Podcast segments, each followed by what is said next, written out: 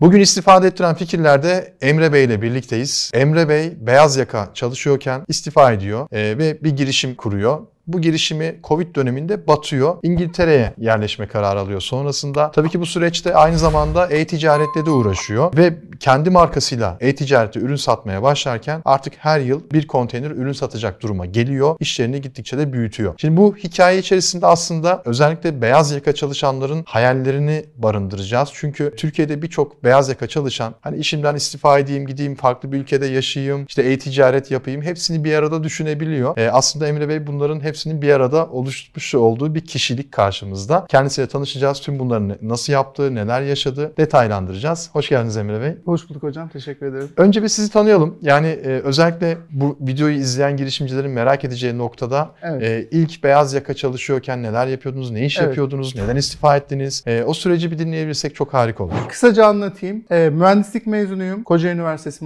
e, elektronik haberleşme mezunuyum. Mezun olduktan sonra bir Amerika tecrübem var. 2 senelik. Ardından Türkiye'ye döndüm ve beyaz yaka hayatım orada başladı. Amerika'da olduğum için, Amerika'dan geldiğim için daha çok Amerikan firmalarında özellikle Amerikalı işte Amerika'dan gelen yeni gelen bilgileri Türk şirketlerine aktarma ve aradaki bu ilişkiyi kurmayla alakalı pozisyonlarda çalıştım. O yüzden ağırlıklı olarak Amerikan firmalarında çalıştım burada. O dönemde toplam 8 senelik bir beyaz yaka hayatım var ve hep bir şeyler eksik kaldı. Hayatımda bir şeylerin yanlış gittiği hissiyatı vardı bende. Kiminde işte e, manipülasyon, yönetici manipülasyonu, kimi dönemde fazla mesai çalıştırma yani farklı şirketlerde farklı problemler. Zaten beyaz yaka şu an beyaz yakada çalışan arkadaşlar problemlerin hepsini ne demek istediğimi çok net anlayacaklardır. Onun dışında hangi problemler vardı? E, işte yönetici manipülasyonları, e, verilen vaatlerin yerine getirmemesi, e, işte insanların birbiri arasındaki o çekişme, rekabet. E, rekabet çekişmesi. Onun dışında işte satış pozisyonlarında çalıştığınız zaman satış baskısı, özellikle quarter sonlarında ve bir, bir tatminsizlik yani. Bir modelde zaten bir problem var. Bunu çok net anlaşılıyor. Ben de hep böyle e, hayatım boyunca bir sorgulayan bir insan oldum açıkçası. Normal normlarda yaşayan bir şey olmadım. Maaşınız iyi değil ee, miydi peki? Maaşlarım iyiydi. Ben 2015'te 3000 dolar seviyesinde maaş alıyordum açıkçası. Arabalarımız her zaman veriliyordu. E, Amerikan firmaların işte bazı avantajları var. Orada çalışmanın ciddi avantajları var. Yani Türk firmalarına göre. Özel sağlık sigortası vesaire vardır. Tabii ki hepsi muhakkak. full vardı. O firmalarda zaten o, o seviyeyi alıyorsunuz. Ben yani işim gereği birçok Türkiye'deki kuruma da girdim. Yani Koç, Sabancı yani onların kurumlarına da çok birebir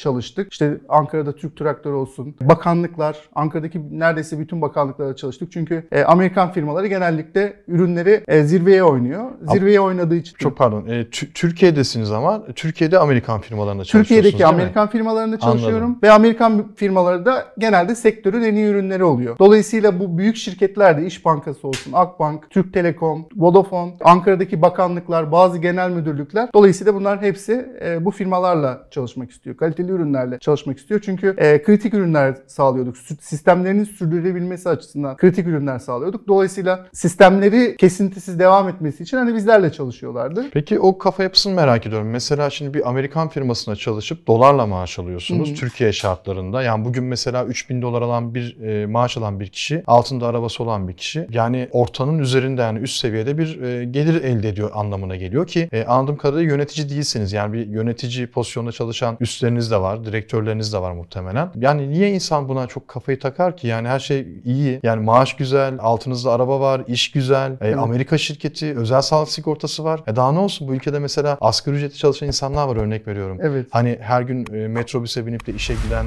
insanlar var. Hani bunu ben bu şekilde e, izah etmemin sebebi bu. Yanlış anlamayın. İzleyenlerin diliyle konuşuyorum aslında. Şimdi Aa, izleyen evet. kişi diyecek ki ya evet. kardeşim daha ne istiyorsun? Her şey var elin altında. Yani niye mutsuzsun? E, yani şöyle söyleyeyim. E, kapasite kapasitenizi bir defa gerçekleştirme ihtimaliniz yok. Şimdi bu sistem gereği, beyaz yaka sistemi gereği maksimum %20 performansla ilerlemeniz gerekiyor. Zaten yükseldiğiniz zaman o hani Türk şeyinde de vardır hani sözlerinde. Ya bir şey sivrildiği zaman hani kafalarına çekişle vururlar yani. Çok sivrilmenizi zaten istemiyorlar. Ben de yapı gereği yani kişilik gereği e, o yapıya sahip değilim. Bazı yerlerde o şekilde oldu. Bazı yerlerde bana pozisyon verdiler. E, o kendimi ifade etme yeteneği verdiler. Bu zamanda günde işte 7 saat, e, 12 yani 7 gün, haftanın 7 günü 12 saat, 14 saat çalışır buldum kendimi. Ondan sonra o da bir yani beyaz yaka terim, terimiyle burnout ya da kendini işte kaybetmeye sebep oldu. Bazı noktalarda işte gel işte sen, bu şirketin sen kemiğinde olacaksın. İşte biz seni destekleyeceğiz vesaire. Bu şekilde kandırıp yani bazı yöneticiler yönetici manipülasyon dediğim şey aslında bu. Ondan sonra ardından böyle çok istemediğim rollerde falan çalıştırıldık. Şimdi şımarıklık olarak algılanmasın. Yani hepsinin altında aslında bir bir, bir var. Ee, bazen mesela kendi yöneticim tarafından kumpas kuruldu. Yani öyle şeyler de yaşanıyor. Yani oradaki Amerikan şirketi evet dışarıdan rüya gibi gözüküyor ama e, o seviyedeki insanların rekabeti de ona göre oluyor açıkçası. Dolayısıyla yani çok detaya girmeyeyim tatsız olaylar. Yani zaten beyaz yakada çalışan arkadaşlar beni çok iyi anlayacak ne demeye çalıştığımı. E, bu şekilde hikayeler ve günün sonunda mutsuz hissediyorsunuz kendinizi. Ve istifa ettiniz ondan sonra. O süreç şu şekilde oldu. Ardından şöyle yani ben internette bir dijital nomad DV, DV haberin, DV belgeselinin dijital nomad belgeselini gördüm. 2018'lerde. 2019'un başıydı tahminimce. Ondan sonra onu yine müşteri toplantısına gitmeden önce onu izledim. Şeyde Beşiktaş'ta, Cafe Nero'da, akaretlerde. Orayı çok seviyordum. Orada çalışmayı çok seviyordum. Genelde ofise pek gitmek istemiyordum. Gitmiyordum da. Genelde orada çalışmayı seviyordum. E, orada video denk geldi karşıma. Ondan sonra orada dijital nomad kavramından bahsedildi. Sonra dedim bu dijital nomad nasıl olunur? E, Google'a yazdım. Dijital nomad için olması gereken meslekler gibi. Sonra o zaman SEO dijital pazarlama diye bir bana dijital pazarlama diye bir anahtar kelime verdi. Sonra onu Google'a yazdım. Sonra bir kursa bir forma kaydoldum. Ve orada da aslında ilk mentorumu buldum. Kendi hayatımda beni seviye atlatan kişiyle tanıştım. Sedat Akdemir. E, kendisinin e, yine hem internette bulabilirsiniz hem Udemy'de onun da çok dijital pazarlama alanında eğitimleri var. Onunla birlikte onun o zamanlar şöyle projeler düzenliyordu. Biz bir 5-6 kişilik insanı sınıf eğitimi veriyordu. Ve o sınıf eğitiminde de sizden bir proje yapmanızı istiyordu. Ve 6 ay boyunca size hem WordPress, onun haricinde işte dijital pazarlama, Google Google Ads, SEO vesaire bunları öğretiyor. Aynı zamanda o kursun sonunda herkesin bir projesi olsun istiyordu. Ben de şimdi beyaz yaka hayatında yaşadığım o problemlerden sonra hafta sonu kaçış arıyorsun. Herkes öyle. Ve hafta sonunda bir kendinize bir hayat oluşturuyorsunuz. Benim hayatımda benim bulduğum çözüm de şuydu. Ee, işte ekstrem sporlarla uğraşıyordum. Yamaç paraşütü ve e, dalışla uğraştım uzun süre. Hatta işte şeyden e, yamaç paraşütünde Ayaş'tan Konya'ya 200 kilometrelik bir uçuşum var. 200 kilometre. 200 kilometrelik bir uçuşum Abi var. ne yaptım ben 100 metre uçtum yamaç paraşütünde şeyde o Fethiye Babadağ mıydı neydi? Evet. Oradan Aynen. Oradan atlattılar bizi. Evet. Ya dur onu anlatayım aklıma geldi bak şimdi. Bu arada çok özür dilerim lafınızı kestim. aklıma geldiği için şimdi yamaç paraşütü. Ee, şimdi eşim diyor ki ya diyor yaparsın yaparsın dedim saçmalama dedim. Ne işim var benim dedim. Deli gibi hani dağın şeyi gözükmüyor. Tepesi gözükmüyor. Bulutların üstünden aşağıya doğru atlıyorsun. Mümkün değil. Ya sen dedi iste, yapamayacağın ne var ki senin dedi. Bak bir tane cümle. Bana bunu söyledi. Tamam dedim ya ben yaparım. Kendimi otobüste buldum. Baba daha çıktık. Giydik kıyafetleri falan neyse. Bir tane çocuk. 19-20 var yok yani. Çocuk yani. Dedim Tuğer Bey dedi ben dedi benimle uçacaksınız dedi. Ya dedim yok mu bilen biri dedim sen dedim. Aa ayıp ediyorsun abi dedi ben dedi 3 yıldır uçuyorum dedi. Bu işin dedi piriyim ben ondan sonra. E, iyi tamam dedim ondan sonra neyse. E, bağladılar bizi o Baba Dağ'ın önünde bir tane yokuş gibi bir rampa var oradan koşarak gideceğiz. E, önden koşanları görüyorum. Önden biri koşarak gidiyor. E, yazın tabii. E, altta da şortu var böyle kısacık bir şort giymiş adam. Adamın paçalardan dışkı dökülüyor. Altına yapmış adam. Ondan sonra ben adama bakıyorum tamam ulan bu niye böyle oldu diyorum. Öbürü affedersin çiş yapmış evet. işte paçalardan e, şey dökülüyor. Kusanlar. Yani neyse önümdeki ilk iki adam öyleydi. Arkadan da annem videomu çekiyor benim işte eşim de çekiyor vesaire. Dedim çekmeyin ya aynısı bana olacaksa rezil oluruz burada. Tabii öyle olmadı. Neyse evet. atladık, koştuk, evet. gittik falan neyse işte uçuyoruz. Ondan sonra tabii bizim fırlama çocuk yani 10, hmm. 19 yaşında artık kaç yaşında ufacık çocuk. E, yok işte takla attırıyor paraşütü hmm. bilmem ne vesaire. Yani ismi ne acaba çok merak ettim. Bilmiyorum epitop, epitopu gittiğimiz yani 100-200 metre var mıdır Doğru. bilmiyorum ya o kadardır değil mi yani? Ee, yani 20 dakikalık uçuşlar yapıyor. Tepeden kalkıyor sahile indiriyor orada. Şimdi 200 evet. kilometre diyorsunuz. 200 kilometre evet. nasıl oluyor? Ciddi bir şey. Ya onun tekniği var tabii. Termal aktiviteyi kullanıyorsunuz. Isınan havayla birlikte o yükseliyor ve o bulutu oluşturan şey aslında o yerden ısınan o aktivite. Sonra bir yoğunlaşma noktasına geliyor. O yoğunlaşma noktasında da gaz, gaza dönüşüyor, şeye dönüşüyor. Buluta dönüşüyor kısacası o hava. Biz o hava akımlarıyla birlikte yükseliyoruz. Ondan sonra karşıda zaten bir başka bir oluştuğunu biz görüyoruz orada. Sonra o bolita doğru süzülüyoruz yamaç paraşütüyle. Ee, bu tekniği kullanarak Ayaş'ta da çok böyle bilin, bilinen bir rota var. Tabii herkes bilmiyor ama biz bu işle uğraştığım zamanlarda diyorum. Gerçi şu an Avrupa'da, Alplerde yapıyorum aynı sporu. Orada Ayaş'ta bir Ayaş Konya arasında bir rota var. Şu an 350 kilometrelik hatta Türkiye rekoru orada kırılmış durumda. Serdar Tur e, rekoru kıran da ona da burada bahsetmiş olayım. Serdar Tur ve Hüseyin Hüseyin evet. ikisi beraber kırdılar. Ondan sonra 200 kilometre Ayaş'tan başlayıp Konya'ya uçtum. Bunun da zaten kayıtları falan var. Onu da koyarız inanmayanlar olabilir. Ee, teknik kısacası öyle. Yani yükselen havayı kullanıyorsun. Buluta kadar yükseliyorsun. Bulut tabanı genellikle Ayaş'ın o dönemlerinde Ayaş'ta Ankara'da e, 3300-3500 metre oluyor. Sonra süzülüşe bırakıyorsun. Tekrardan yani 2000 metrelerde tekrar bir dahaki hava akımını yapıp tekrar bulut tabanı. Bu şekilde bir teknik Peki, var. Peki beyaz yaka çalışırken siz buna merak sardınız değil Evet. mi? Yani bu, tamamen bunu, bu işe kanalize oldunuz o Ee, zaman. hafta sonları bunu yapmaya başladım. Çünkü Hafta sonları. kendimi iyi hissetmiyorum beyaz yakada. Kendimi mutlu hissetmem gerekiyor. Yoksa yani günün sonunda ya gideceğim psikoloğa ya hap,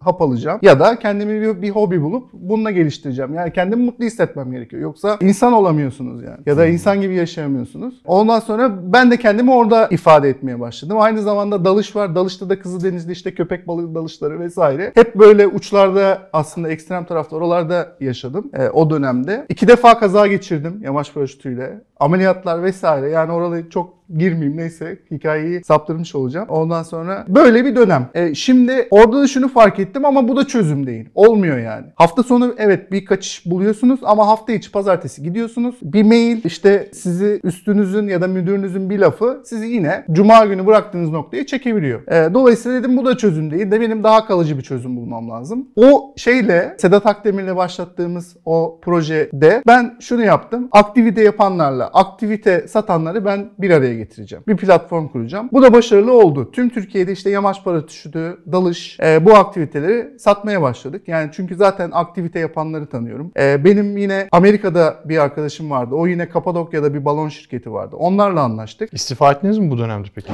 Ona geleceğim. Şu şekilde bunları yaptıktan sonra bu paketi oluşturduk ve girişim başarılı oldu. Ve ben istifa ettim sonunda. Beyaz yakadan kazandığım paradan daha fazla para kazanıyordum. Ee, istifa ettim. Hatta şu şekilde bir anım var. Aracımı şirkete, şirketin otoparkına bıraktım. E, o zamanlar Bahçeli Evler'deydi ve metrobüste tekrar Beşiktaş'ta oturuyordum. Beşiktaş'a metrobüste de döndüm. Onun da bir fotoğrafı var. Hatta arkada birisi var. Ben onu fark ettim. Bana bakıyor ya bu neyin fotoğrafını çekiyor diye.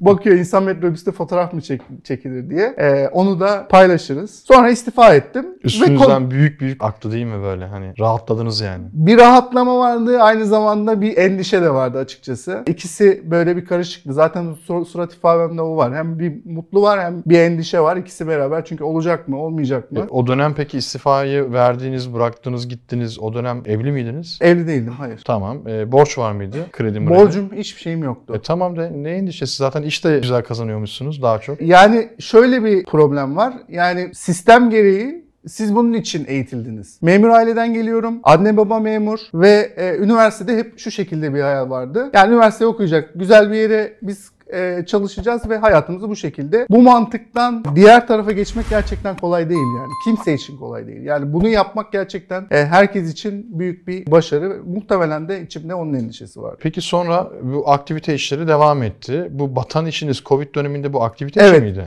Nasıl Evet. battı? E çünkü yani Covid'de ilk etkilenen sektör turizm oldu. Herkes kapandı. Dolayısıyla bizim yani Çinli Çinli ve Hintli turistler vardı mesela balon üzerinde. O bayağı çekiyordu. Yine hafta sonları beyaz yakaya satıyorduk. Hem İstanbul'da hem Fethiye'de, Adana'da vesaire. E, Dolayısıyla ilk etkilenen sektör turizm olduğu için hemen doğal olarak battı yani. Sonra ne yaptınız? İngiltere'ye yerleşme karar verdiniz. Ardından şunu yaptım. O zamanlar bir şey vardı. E-ticarette bir yükselme vardı. Tekrar beyaz yakaya dönmek istemiyorum. Çünkü e, şeyin tadını almışım. Kendi işini yapmanın, özgür yaşamın tadını almışım. E, dolayısıyla e, tekrardan dönmek istemiyorum. Teklifler de vardı. Yine bir Amerikan şirketinden ben teklif de almıştım. Bir, güzel bir pozisyon. Yine e, maaş, araba vesaire. O zaten bir seviyeye geldiğiniz zaman onu istiyorsunuz. Orada problem olmuyor. E, ama dönmek istemiyorum. O zamanlar e-ticaret yükselişte. Biliyorsunuz siz de. Sonra dedim cebimde de bir para var. Çünkü bir birikmiş oluşturdum kenara koyduğum bir risk için koyduğum bir şey vardı. E, o parayı kullandım. Çin'den ürünleri getirttirdim ve İngiltere pazarında kendi markamla satışa o zamanlar başladık. E, sonra bir fırsat yakaladık ve o fırsatı da değerlendirip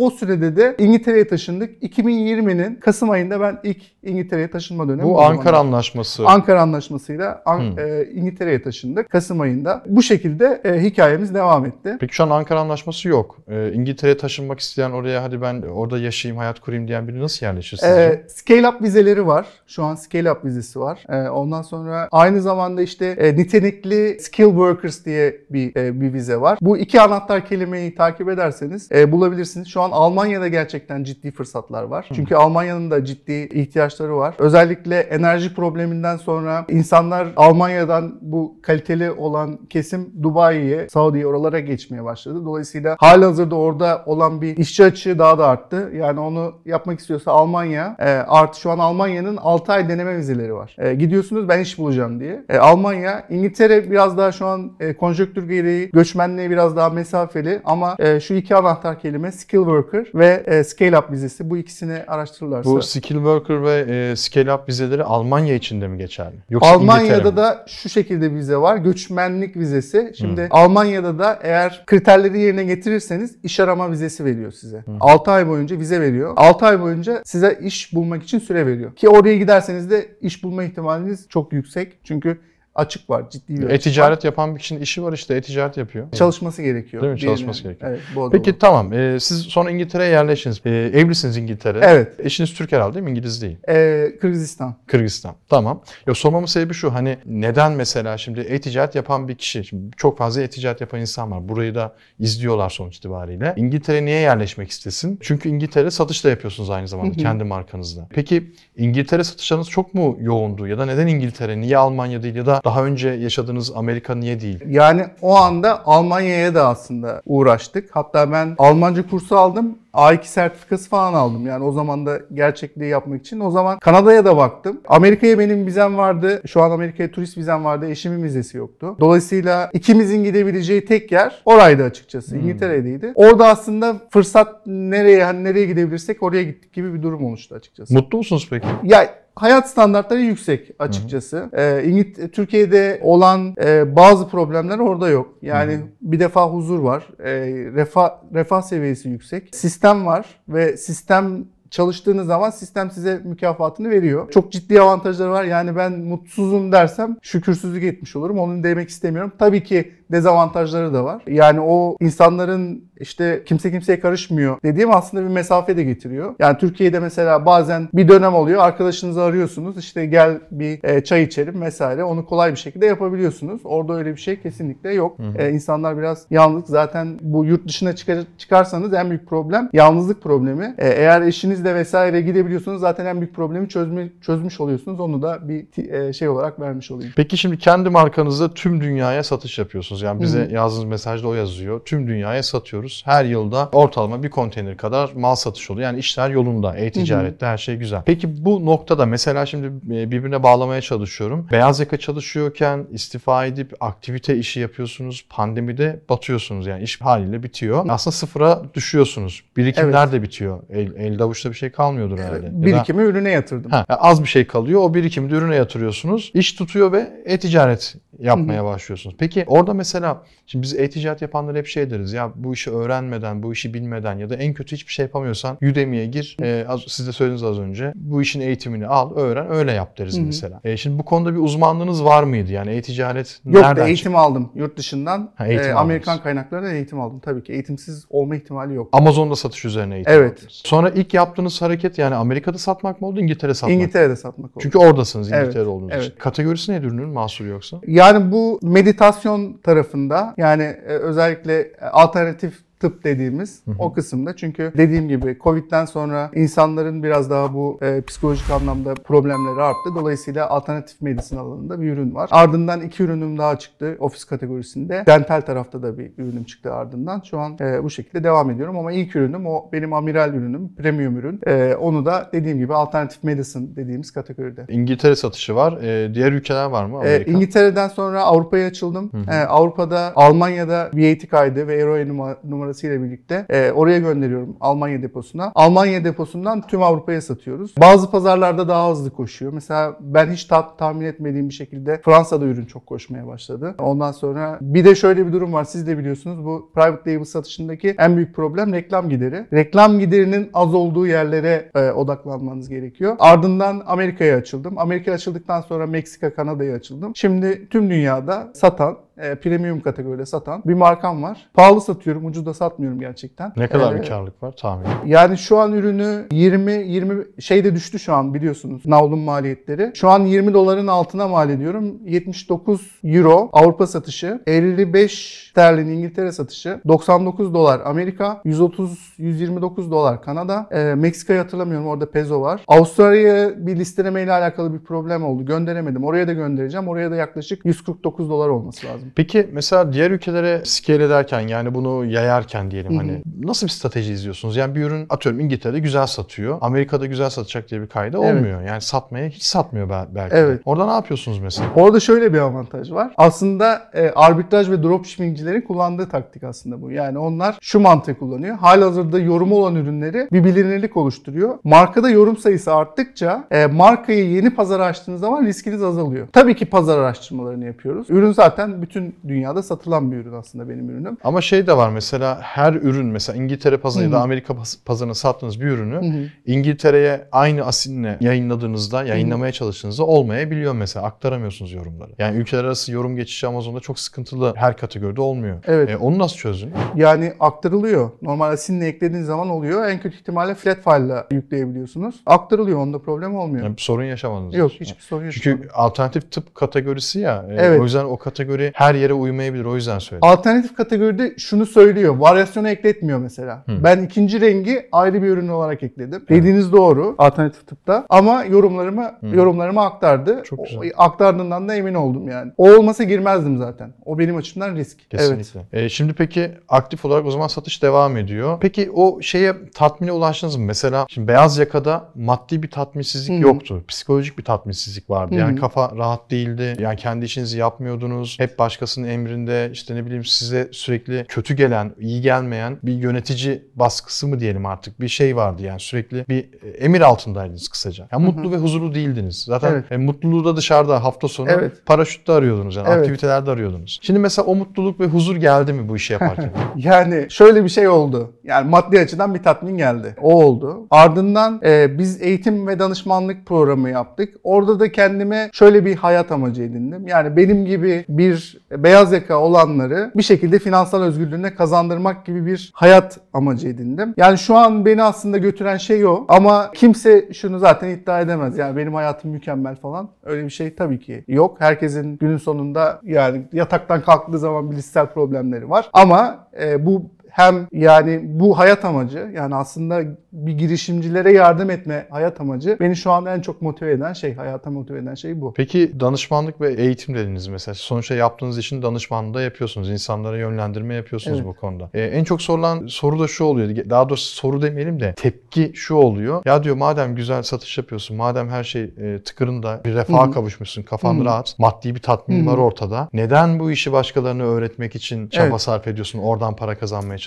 Yani e, ilk olarak şunu söyleyeyim. Yani eğitim sektörü gerçekten çok iyi bir sektör. E-ticaret sektörü de iyi, eğitim sektörü de çok iyi. Yani bir defa stratejik olarak hani eğitim sektörü zaten iyi bir sektör. Ve ben şunu fark ediyorum. Eğitim verdikçe daha fazla var, fark ediyorum. Amerikalı bilgiye doymuş. İngiliz bilgiye doymuş. Ama Türkler bilgiye aç. Ben onu fark ettim. Ben e, dolayısıyla eğitim sektörü zaten kendi kendine bir bir sektör yani. Onu söyleyeyim. Aynı zamanda şöyle bir şey var. Private label'daki en büyük problem nakit akışı. Yani 3-4 sene sonra bile bir marka nakit akışından dolayı batabiliyor. Dolayısıyla ben bazı durumlarda büyüme stratejisinde konuşuyorum. Yani hızlı büyüyebilmek adına ya da yeni bir marka çıkarmak adına nakit akışımı ben sağlayabiliyorum. Dolayısıyla işi biraz daha işin içine girdiği zaman daha e, boyutlu baktığınız zaman olayı an, kavrayabiliyorsunuz. E, dediğim gibi yani siz de biliyorsunuzdur. 3-4 senelik markalar nakit akışını yönetemediği için batabiliyor. Peki nasıl yöneteceğiz nakit, nakit akışını? Yani ben diyelim ki bir ürünüm var. İşte şu ürün mesela. Hı hı. e, biblo. İşte 50 dolara satıyorum. Hı hı. 30 dolar kar ediyorum her satıştan. E, güzel de bir karım var diyelim ki. Hı hı. Ha, sizin verdiğiniz e, o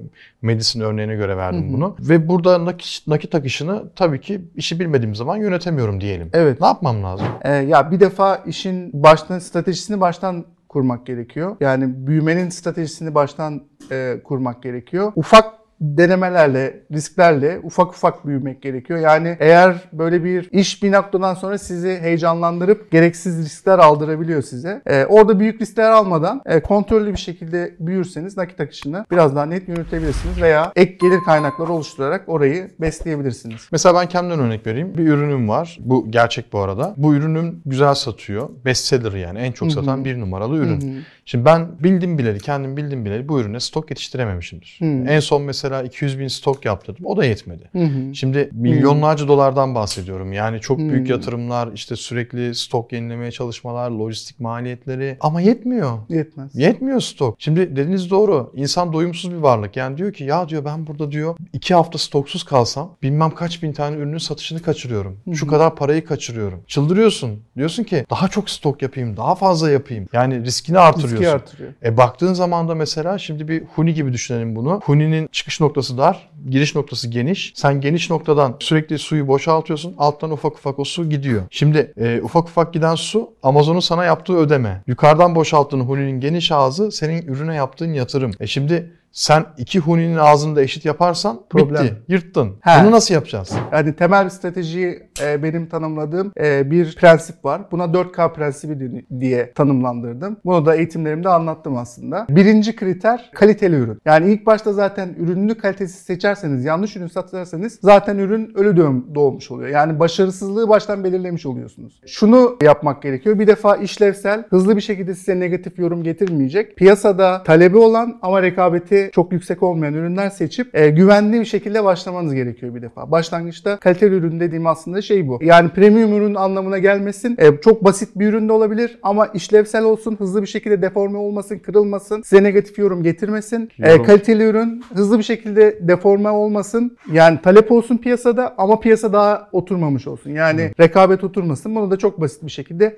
yorum sayısına bakarak zaten anlayabiliyorsunuz. Bir de şunu yaparsanız büyüme stratejisi için özellikle söylüyorum. Ben bu ürünü İngiltere'de satıyorum da bunu Almanya'ya ölçekleyebilir miyim? İngiltere'ye ölçekleyebilir miyim? Amerika'ya ölçekleyebilir miyim? Bunun da planını da baştan yaparsanız yani 3-4 senesini sonrasını öngörürseniz hani sizin için e, mantıklı e, olacaktır. Kaliteli ürün bu şekilde. Ya şimdi mesela yine aslında bir çıkmaz var orada. Yani ben Hmm. yine kendi adıma konuşuyorum ama benim gibi düşünen birçok insan da vardır muhtemelen. Ee, bunun bir sonu yok. Yani şimdi sen çok satıyor olsan bile, her şey güzel olsa bile o nakit döngüsünü Evet. bir türlü ayarlayamıyorsun ya. Hani Hı. ben ayarlayamıyorum şahsen. Hı. Ben hani ekonomist değilim. Hı hı. Finanstan hiç anlamam. Çarpmayı bölmeyi hesap makinesiyle yaparım. Kafadan yapmam. Hı. Kötüyüm yani o konuda. İyi olduğumu Hı asla hiçbir zaman söylemiyorum. Ha, benim işim analiz yapmak. Benim işim hı. işte piyasa analizi yaparım. Anahtar kelime, rakip analizi yapmak. Pazarın nabzını çok iyi tutabiliyorum. Hangi pazarda ne satar ne satmaz anlayabiliyorum, aktarıyorum da. Ama şu nakit finansal yönetim yok abi bende. Yani gitmiyor. Yani orada o huninin ağzını genişletemiyorum. O çıkış Evet. noktası hep dar. Yani ben bugün mesela 100 bin dolar bir ürüne şuna yatırdım. Hadi Hı hı. satacağım. Günde de 50 tane satayım. Herkes der ki o ne güzel satıyorsun ya 100 bin dolara mal yaptırmış. Günde 50 tane satıyorsun. Ama Amazon'un sana ödeme sıklığı belli. Yani 2 haftada bir ödeme yapar Amazon sana. Ee, ve hepsini de ödemez. Sen bugün 10 bin dolarlık ürün sat. Amazon sana 14 gün sonra onun atıyorum 4-5 bin dolarını öder. Rezervde bırakır o parayı bir bak- bakıma. Satışa yetişmek için daha fazla stok yaptırmak zorundasın. E, cebindekinden daha çok para harcaman gerekiyor. Evet. E, gelen de gidiyor. Evet. Hep bir döngüye Geri giriyor. dönüş çok geç. Ve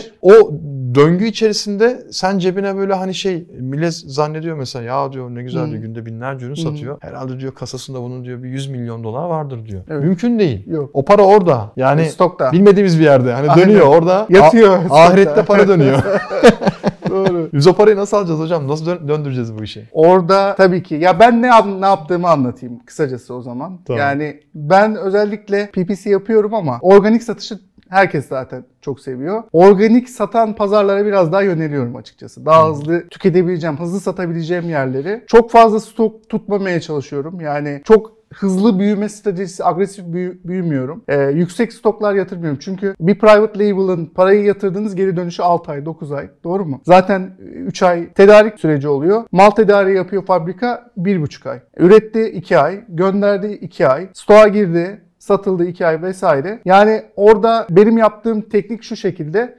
Biz aynı zamanda arbitraj da yapıyoruz. Arbitraj e, modelini yapıyoruz. Online arbitraj modelini. Orada biraz nakit akışını burada orada hızlandırıyoruz açıkçası. E, aynı zamanda eğitim ve danışmanlıklarımız var. Burada nakit akışını yapıyoruz. Aslında Dediğim gibi bunun sonu yok. Aynı zamanda şu yapılabilir. Kredi veren kuruluşlar var. Bunlar Amerikalı kuruluşlar. Günün sonunda e, High Street baklar yani normal sokaktaki bankalar Amazonculara kredi vermiyorlar. Güvenmiyorlar çünkü. Dolayısıyla alternatif olarak da bunlara kredi veren kuruluşlar oluştu. Çok faiz alıyorlar ama ya. Şimdi ben bana geçen yine gelmiş mesela 25 bin, e, 26 bin dolara 4 bin dolar faiz istiyor. Yani çok mantıklı mı? Bence değil. Yani biraz pahalı geldi bana. Evet. Daha ucuz kredi yöntemleri varsa hepimiz faydalanalım burada. E, Amazon'un da kredisi ha, var. lending, Amazon lending var. Amazon Lending de O var. mantıklı. Evet o güzel. Evet. Aynı zamanda Amazon Lending de var. E tabii e, mantıklı olacaksa yani harcayabilecekseniz, hızlı bir şekilde ödemeyi döndürebileceksiniz. Onun da e, aslında matematiğini yapmanız gerekiyor almadan Evet, önce evet. tabii ki. Amazon Lending güzel bu arada. Güzel bir konuya değindik. Amazon Lending'in faiz oranları da düşük. Hı hı. Ee, diğer işte piyasada Amazonculara verilen krediler gibi saçma bir oranlar yok. Yani 26 bin dolara 4 bin ne demek ya? Yüzde kaç faiz olur bilmiyorum ama çılgın bir oran bence. Evet. Yani şu an Türkiye'den o parayı alsan kredi olarak Hmm, daha ucuz olur diyorsun. daha ucuz olur yani ki Türkiye'deki Evet. faiz oranlarına Evet. göre bak bakarak bunu söylüyorum Evet. yani. Ama Amazon Lending, Amazon'un kendi verdiği kredi çok daha ekonomik. Hibrit modelleri de yapabilirsiniz. Yani ben burada günün sonunda e, iş e, yani ben marka satıyorum diye e, arbitraj yap yani sürdürülebilir modellerden bahsediyorum. E, arbitraj yapmayacağım, wholesale yapmayacağım anlamına gelmiyor. Bir yerde marka aksın, diğer taraftan arbitraj ve wholesale'de de nakit akışını orada hızlandırabilirler. Hızlandırabilir. Çünkü private label evet şu an marka değeri oluşuyor. Sadece marka değeri 200-250 bin dolar oluşturduğumuz markaların. Ama e, nakit akışı yavaş. E, PPC problem. PPC problem olduğu zaman koşan pazarları bulup PPC'siz organik satacağınız pazarları bulup orada e, hızlı satışlar yapabilirsiniz. O diye. En azından karlı satıyorsunuz ve biraz daha nakit e, para hızlı dönüyor. E, aynı zamanda alternatif modellere de yönelebilirler. Bu şekilde bence nakit akışı çözülebilir. Aynı Evet. zamanda Amazon Lending ve kredi kuru- kuruluşları da. Ama şöyle bir şey de var tabii Amazon Lending'de. Kredi kuruluşundan aldığınız krediyi ödediniz. Bu da e, Amazon Lending için aslında sizin bir kredi historisi, kredi geçmişi e, oluşturmasına faydası olabilir. Yani orada biraz daha stratejik düşünüp hani gelecek geleceğe e, bakıp ona göre karar verilebilir. Ben kısaca 4K'yı da e, tamamlamak istiyorum. Çünkü başlangıcını yaptık, devamı gelmedi. E, onu da e, araya ekleyeyim. Şimdi ilk olarak kaliteli e, kaliteli üründen bahsettik. Ardından karlı ürün. E, minimum %40 karlılık. Bu e, ROI'den bahsetmiyorum. Bildiğiniz kar marjı e, yaklaşık %100 de ROI'ye denk geliyor. Private label ürünü satarken mutlaka karlılığa önem verin. Nakit akışı konusundaki aslında önemli kriterlerden bir tanesi de karlı ürün seçmek. Çünkü karlı ürün seçmediğiniz zaman sürekliliği olmuyor. Sağlayamazsınız. Mümkün, mümkün yok. Az önce söylediğiniz gibi. Karlı ürünü yaptınız. Ardından kaliteli listeleme yapmanız gerekiyor. Çünkü günün sonunda biz private label'da ya da Amazon'da bir ürünün kendisini değil bir fotoğrafı satıyoruz. Bir listelemeyi satıyoruz. Bir ürün açıklamasını satıyoruz. Burada da iki bileşen var. Fotoğraflar ve e, listeleme kısmı. Liste kısmında başlık. E, başlıkta SEO çalışmanız gerekiyor. Sağlam bir SEO. Balık polislere de yine sağlam bir SEO çalışması yapmanız gerekiyor. Orada aynı zamanda e, teknik özelliklerden çok faydaya bahsetmeniz lazım. Yani müşteri ürünü alacak ama onun müşteriye faydası ne? Bunun üzerine durmanız gerekiyor. Resimlerde de yine aynı şey. Resimlerde de özellikten çok faydaya odaklanmak gerekiyor. Aynı zamanda e, mesajı verirken de o faydaları anlatırken de her bir fotoğraf karesinde tek mesaj. Çünkü fazla mesaj olduğu zaman kafayı karıştırıyorsunuz. Kafa karıştığı zaman Amazon'da alternatif var hemen diğer listeye geçiyor. Listelemeyi de geçtim. Bunların hepsinin çok tek detayı var ama e, özlerini anlatmak istiyorum. Son olarak da kaliteli trafik. Eğer siz e, kırmızı bisiklet arıyorsa müşteri, siz onun karşısına sarı bisikletle çıkıyorsanız kaliteli trafiğiniz yok demektir. Dönüşümü arttıracak yani tıkladığı zaman satışa dönüştürecek trafiği sağlamanız gerekiyor. Bunu da yapmanın iki yö- yöntemi var. Temel olarak birincisi SEO çalışması, e, anahtar kelime çalışması. İkincisi de PPC. Bu dört temel unsuru sağladığınız zaman başarma ihtimaliniz daha yüksek. Tabii özetliyorum. Kaliteli ürün, karlı ürün, kaliteli listeleme, kaliteli trafik. Valla Emre Bey çok teşekkür ederim. Çok güzel bir yayın oldu bence. Bilgilendik A'dan Z'ye böyle hani e, ben yaşadım şahsen sizi dinlerken. Yani bir beyaz yakalı girişimcinin hikayesini dinledik esasında. Hı hı. Şu an vardığınız nokta bence çok güzel bambaşka bir nokta. Eğitimler de veriyorsunuz. Udemy'de de eğitimleriniz vardı yanlış hatırlamıyorsam. Zaten Emre Koca diye yazarsanız Instagram'da da görürsünüz. Ben Hı hı. o şekilde kendisiyle tanışmıştım. Çok teşekkür ederim tekrar. Buraya kadar geldiniz. Ayağınıza sağlık. Hepimize ilham oldunuz. Ee, Ben İnşallah daha da iyi yerlere gelirsiniz diye düşünüyorum. İnşallah çok sağ olun. Sağ olun siz de. Evet Emre Bey güzel bir konuk oldu benim için gerçekten de. Siz de beğendiyseniz ya da sorularınız varsa aşağıda yorumlar bölümüne yorum yazmayı unutmayın. Aynı zamanda siz de Emre Bey gibi buraya konuk olabilirsiniz. Konuk olmak için videonun hemen altında bir form göreceksiniz. O formu doldurmanız yeterlidir. Kendinize çok iyi bakın. Hoşçakalın.